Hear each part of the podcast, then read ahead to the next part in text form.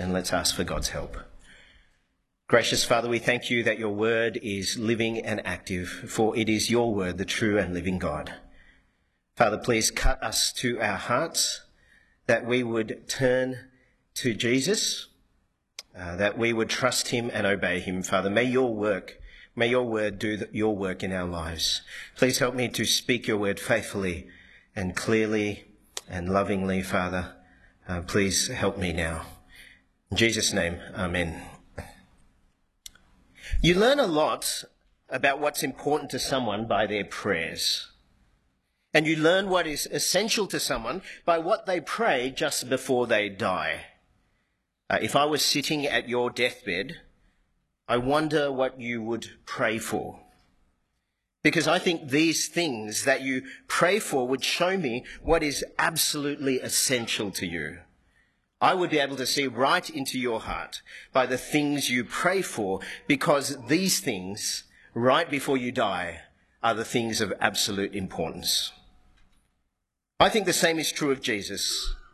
We have arrived at the hour of his death. And this is where John's gospel has been leading us to. This is the moment that Jesus has been preparing his disciples for in this last meal that they share together. In a matter of hours, the cross awaits Jesus, where he will die for the sin of the world. Jesus has been telling his disciples that he will soon leave them and return to his Father. And now Jesus, as it were, prays his deathbed prayer. And we see right into his heart. And it's breathtaking. This prayer is glorious. This prayer is full of loving other centeredness. This prayer gives us this insider's view into the relationship between Jesus the Son and God his Father. And what is amazing is that in the hour of Jesus' humiliating and lonely death on a wooden cross, Jesus was praying for you and for me.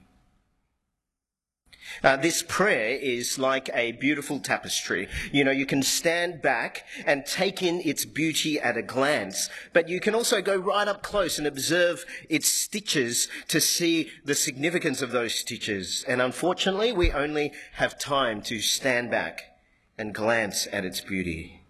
But it would be well worth your while to look more closely at Jesus' prayer in your own time. Well, we're going to survey this prayer in three parts. Firstly, Jesus prays about his relationship with his Father. Secondly, Jesus prays for his disciples. And thirdly, Jesus prays for other believers. Well, firstly, Jesus prays about his relationship with his Father. Uh, to create a tapestry, uh, you start with a loom. And, and I'm an expert because I was watching YouTube videos, okay? Uh, the loom is the wooden frame on which you apply your thread. And the first thing you need to do is you need to warp the loom. And the warps are the threads that run from the top to the bottom of the loom. These warps are the foundation of your tapestry. Jesus is warping the loom when he prays about his relationship with his Father.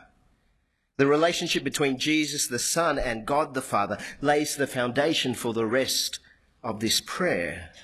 Without this relationship, there is no tapestry. Now, two things I want to draw your attention to that Jesus prays about in his relationship with his Father. Jesus warped the loom with glory and love. Glory and love. Well, firstly, glory. Verse 1 Father, the hour has come. Glorify your Son, so that your Son may glorify you. Verse 4 I have brought you glory on earth by finishing the work you gave me to do. Verse 5 And now, Father, glorify me in your presence with the glory I had with you before the world began. Verse 10 All I have is yours, and all you have is mine, and glory has come to me through them. You know, when you think of glory in the Bible, you think of God's goodness, God's splendor. You think of his awesome majesty. Think of Moses back in chapter 33, when God hides Moses in the cleft of a rock so that God's glory could go past Moses without destroying him.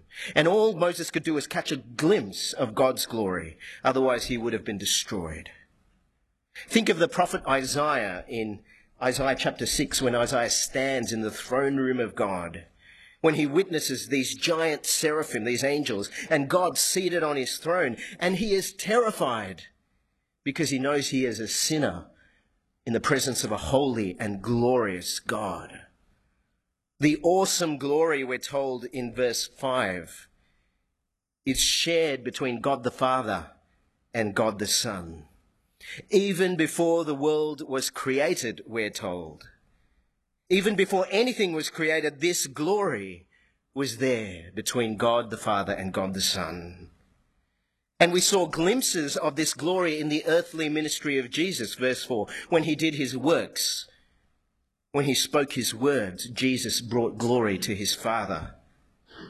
And all of this is leading us to the climax of this glory. So much so that Jesus prays about it right at the start of this prayer in verse 1 Glorify your Son, that your Son may glorify you.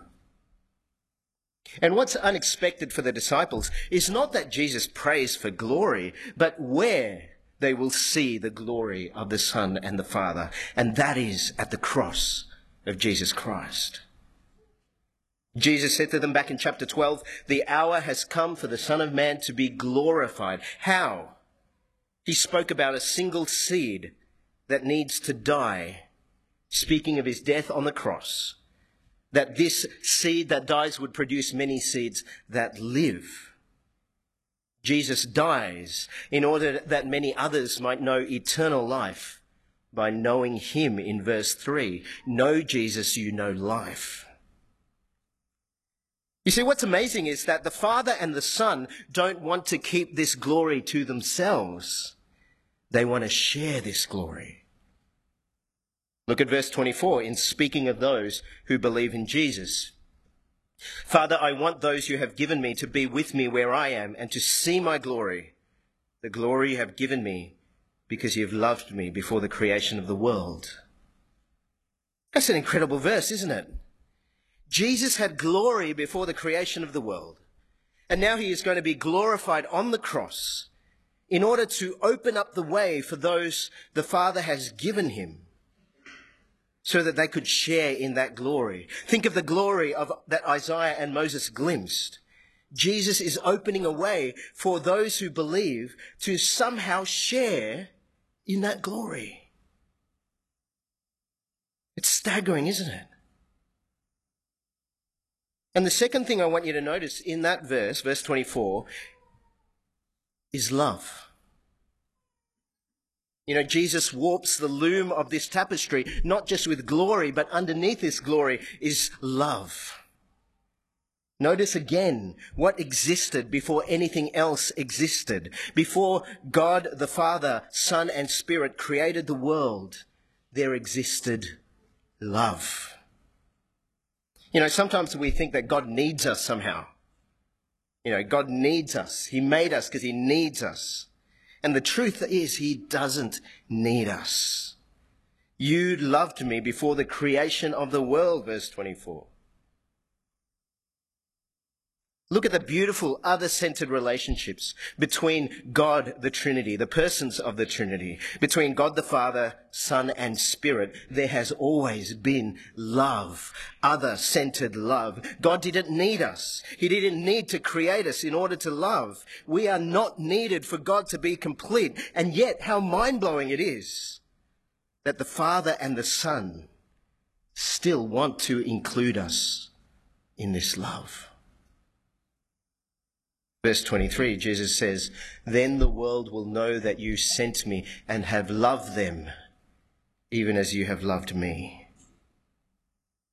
For God so loved the world, a world that was made through his Son, a world that hated his Son, a world that he sent his Son into so that his Son might die for the sin of the world so that those in the world who believe in the Son might know love and life from the Son.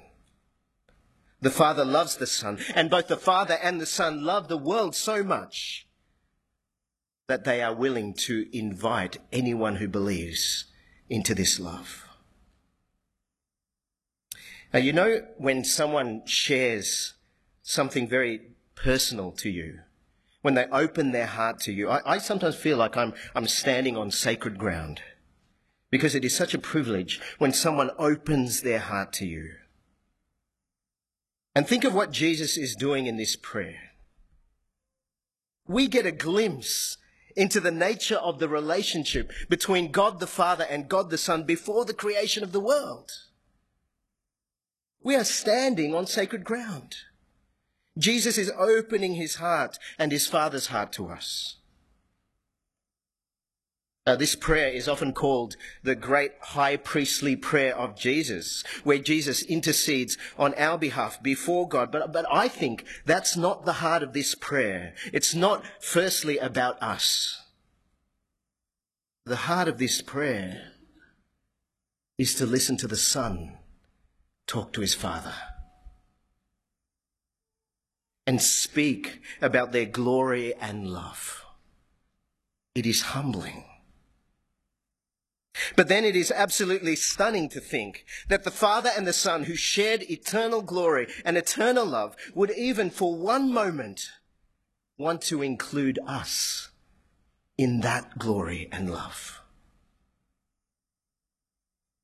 And it's stunning, not only because they didn't have to, it's stunning because we don't deserve to share in this glory and love. When Jesus prayed to his Father, he had you in mind.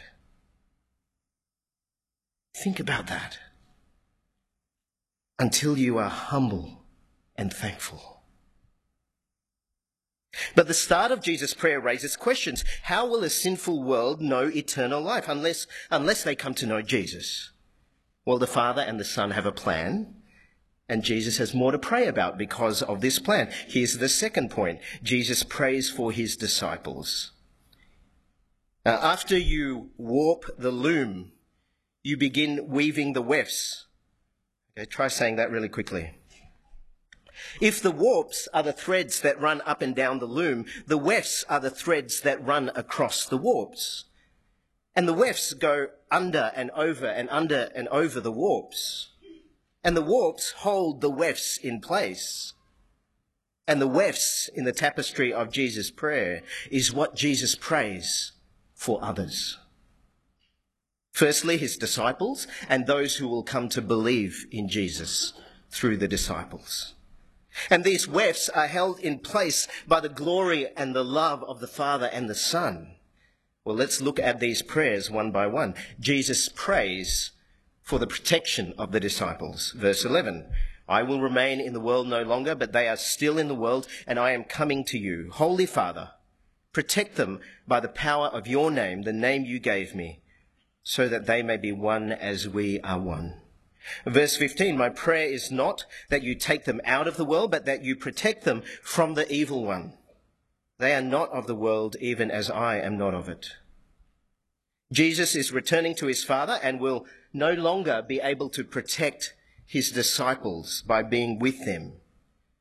Jesus has chosen them out of the world, but now he is still leaving them in the world. A world that is hostile to them as much as it is hostile to him. And the unity of the disciples is under threat by the world's hostility. And so Jesus prays for them to be protected by his name. Without this unity, the disciples cannot fulfill the task they are given by Jesus to testify about him. And this prayer of protection has the ultimate purpose of showing the world that the loving unity that exists between the disciples comes from the loving unity between the Father and the Son. Well, Jesus prays also for the disciples' joy, verse 13. I'm coming to you now, but I say these things while I'm still in the world so that they may have the full measure of joy within them. As we've been looking at these chapters, uh, since he tells them that he will be leaving them, the disciples, they are gripped by fear They are gripped by anxiety and confusion. And soon, when the disciples witness the crucifixion of Jesus, they will be overwhelmed with grief and fear. But Jesus is asking God to turn this grief into joy. That the terror, that the fear of the cross would be replaced with lasting joy when they understand the love and the glory of the cross. And the disciples do understand this joy when the Holy Spirit comes upon them at Pentecost in the book of Acts. Peter the timid, the one who denies Jesus three times, becomes Peter the tiger, who preaches the cross of Christ with courage and conviction. Jesus prays for the sanctification of the disciples, verse 17. Sanctify them by the truth. Your word is truth. As you sent me into the world, I have sent them into the world. For them I sanctify myself, that they too may be truly sanctified. To be sanctified is to be set apart from sinful purposes for God's purposes. And we're told in verses 7 and 8 that the disciples obeyed the words of Jesus. They accepted the words given from the Father and the Son. And it is this truth that sanctifies them, that sets them apart. It is not their own efforts that sanctify themselves. Otherwise, Jesus would not have prayed for them. God's sanctification can only come through God revealing the truth of Jesus Christ to us. And here, for Jesus to sanctify himself means for Jesus to continue setting himself apart to do his Father's will right to the very end. Uh, growing up in church, I thought that it was easy for Jesus to do what he came to do, which is to die on the cross. And as I read the Bible, I saw how hard it was. Because in the other Gospels, we read of Jesus going to the Garden of Gethsemane. And in another prayer, he asks God if it is possible to take away the cup of suffering, what he is facing on the, on the cross that God would take that cup from him. And he also prays, though, in that prayer, yet not what I will, but your will. And it is this way that Jesus sanctifies himself, even to the point of death for the sin of the world. And Jesus wants the disciples also to be sanctified to the very end, so that they will share in his glory. You see, what Jesus is doing is he is sending them into the world, verse 18. The disciples are to proclaim the message of Jesus to a hostile world so that others might believe in the message of Jesus.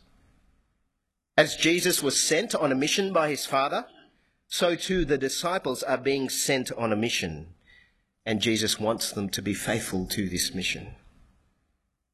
Well, did God answer this part of the prayer? And the answer is yes. You know, when you read the book of Acts and you see how the apostles were protected and sanctified by Jesus as they testified to Jesus.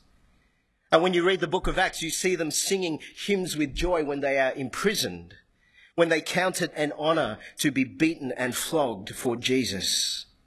Yes, God answered this prayer. When you see the apostle John, who was protected and sanctified by God as he wrote this gospel. And John tells us why he wrote this gospel in John chapter 20, so that we might believe that Jesus is the Messiah, the Son of God, and that by believing in his name we might find life. God answered Jesus' prayer. But the tapestry is not yet finished. Jesus prays for one more group who will believe the message of Christ as proclaimed by the disciples, and we also are included in this group. Jesus prays for us. The third point, Jesus prays for other believers. What does he pray? Well, he prays for the unity of believers. Verse 20. My prayer is not for them alone. I pray also for those who will believe in me through their message that all of them may be one. Father, just as you are in me and I am in you.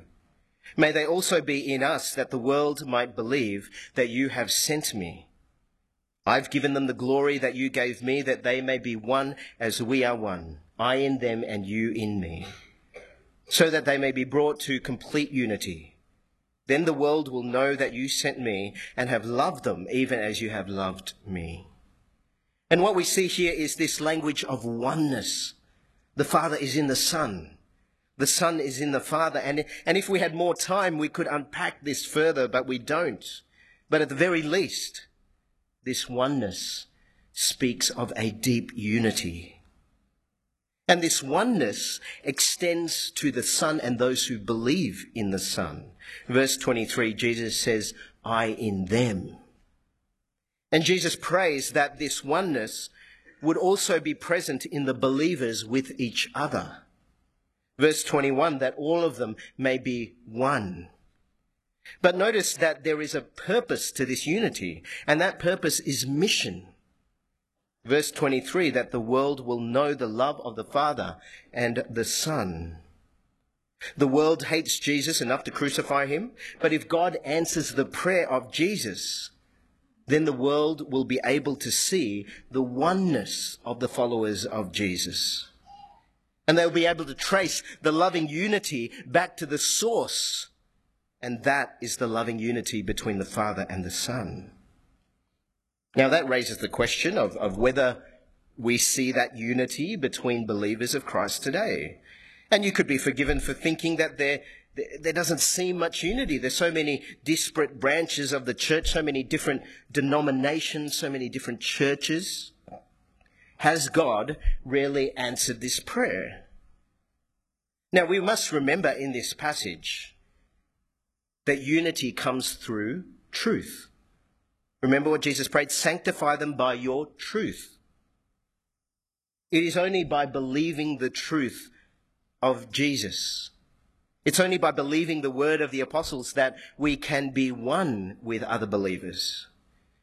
So we cannot be united just for the sake of unity. No, we are united by the truth of the gospel of Christ.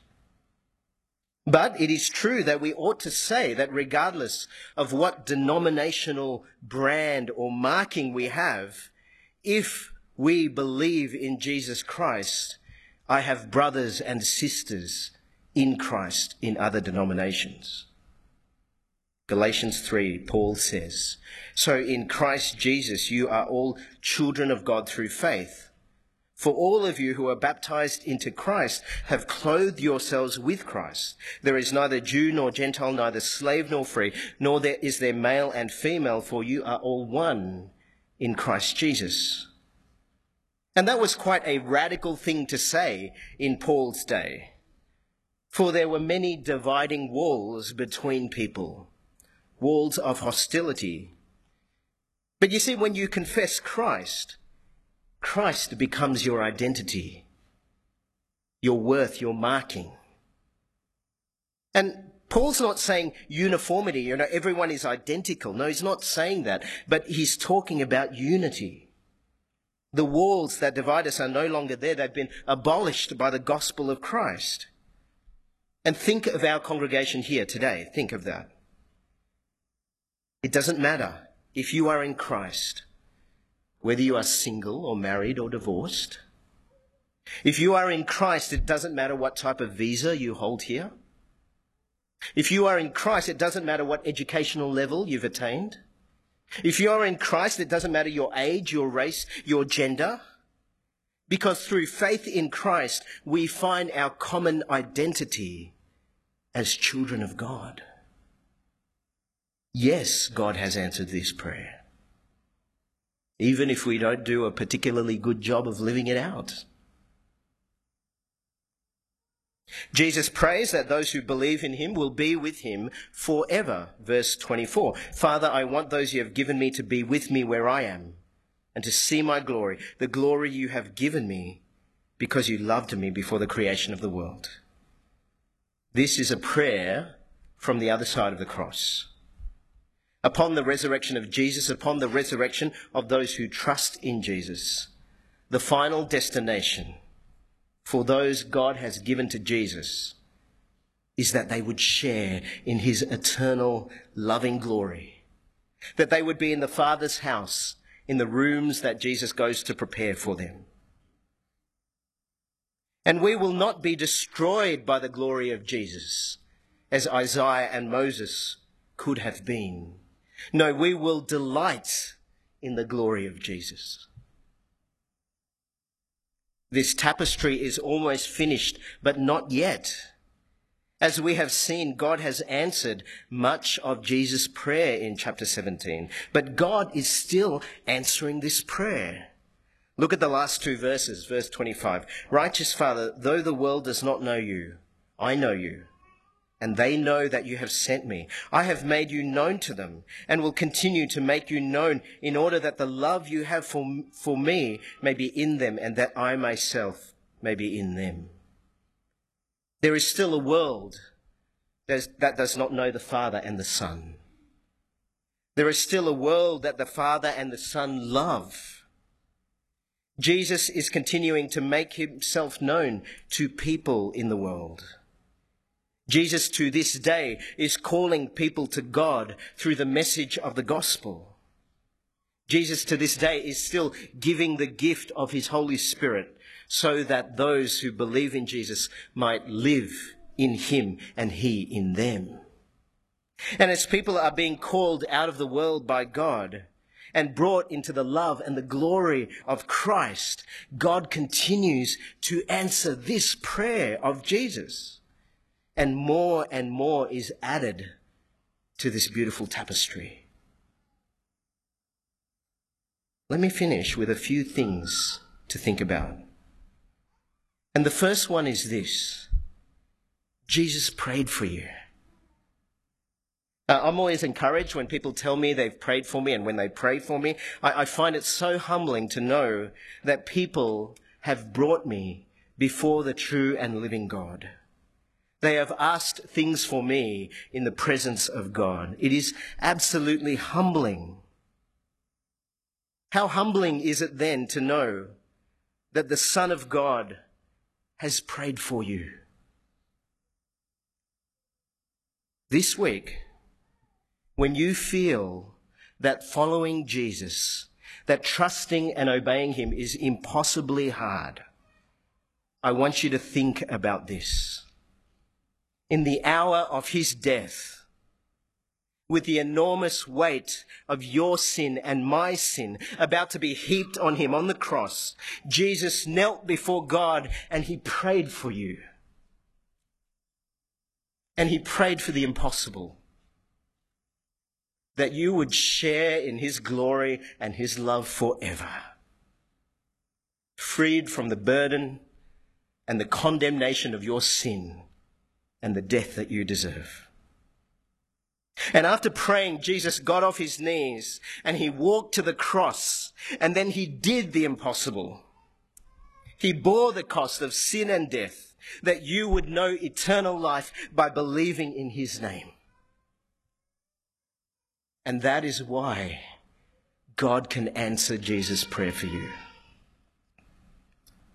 So this week, I don't want you to forget that He knows how hard it is for you. And He prays for you. And nothing is impossible for Jesus.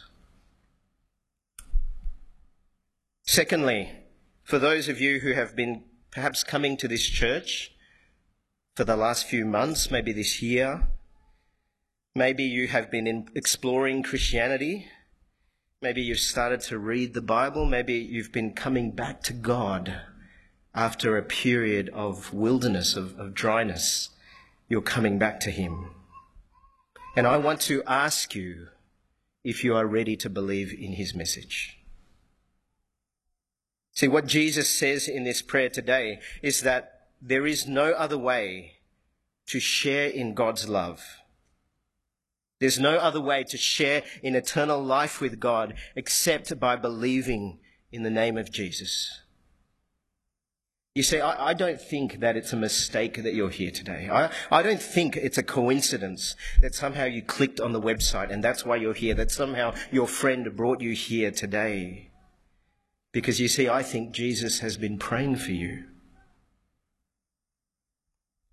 And God answers Jesus' prayer.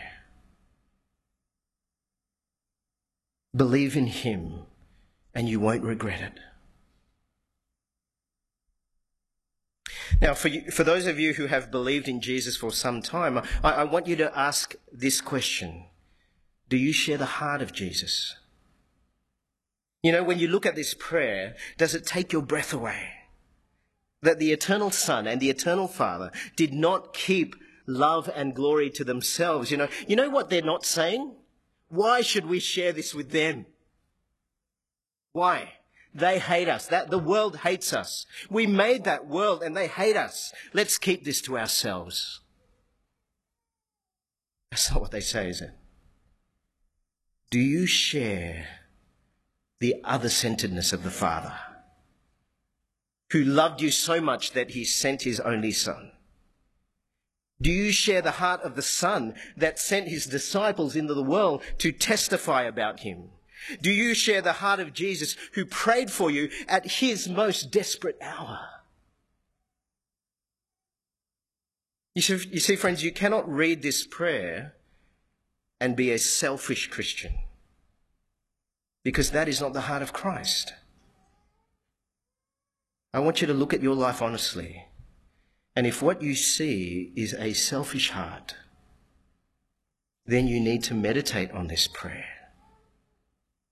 You need to go home. You need to read it again and again. And you need to ask God to reveal its truth to you so that your heart melts with thankfulness. And then what I want you to do is to pray like Jesus. To pray with his heart to pray that those in the world who belong to Jesus would believe in him. I want you to have a heart for mission, just as Jesus did. You know, it's, it's not just missionaries, is it? It's not just those we send overseas. It's not just those like me who, who do this for a job. The heart of mission is for all of us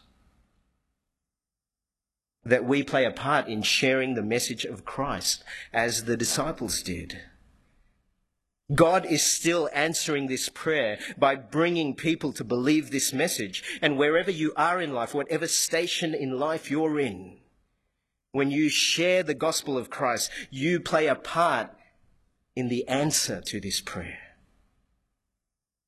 But you won't do that unless you share the heart of Christ. Father, the hour has come. Glorify your Son, that your Son might glorify you. Father, I want those you have given to me to be with me wherever I am to see my glory, the glory you have given me because you loved me before the creation of the world. Let's pray.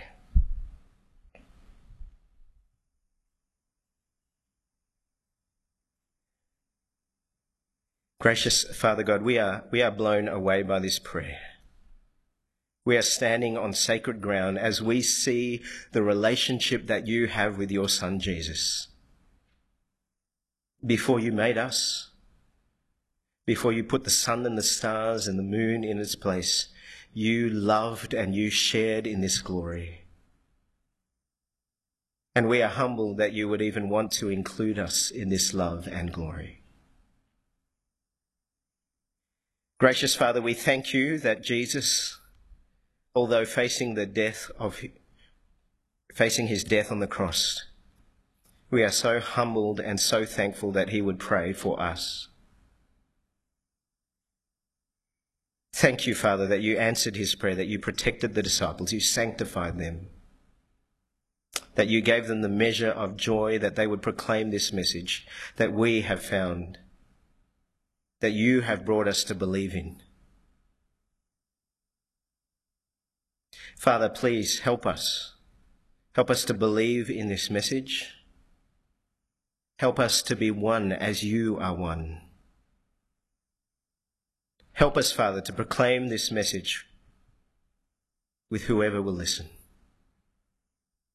And may you answer these prayers for your glory and the glory of your Son, Jesus. In his name we pray. Amen.